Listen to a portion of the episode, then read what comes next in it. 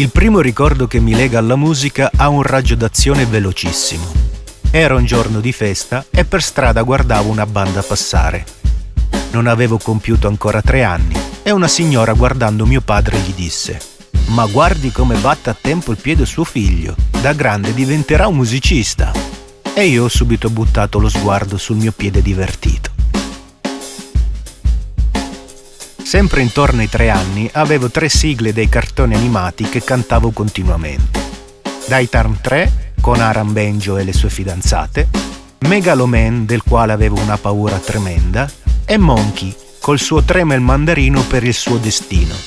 Il cartoon non lo ricordo, mentre quel ritornello lo canticchiavo sempre. Da quel momento credo sia sbocciato il mio amore per i mandarini anche perché per mandarino io intendevo il frutto e ignoravo il doppio significato.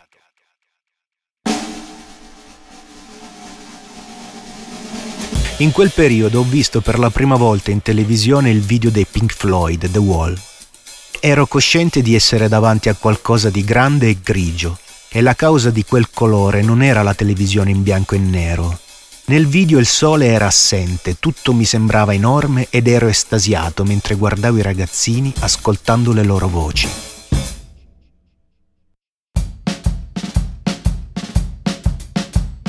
Ciò che racconto adesso non riesco a datarlo, ma di sicuro non andavo ancora a scuola.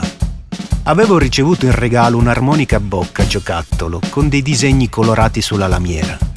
Il bordo del legno era di color rosso un pomeriggio, mentre giocavo tra le vie di un borgo, ho sentito arrivare da un porticato il suono di una band a fiato.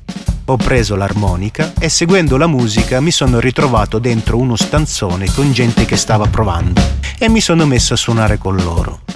Quelle persone, quando si sono accorte di me, per nulla stupite, non hanno interrotto il pezzo, anzi, mi guardavano e sorridevano. La cosa più carina di tutte è che io credevo di saper suonare ne ero proprio convinto.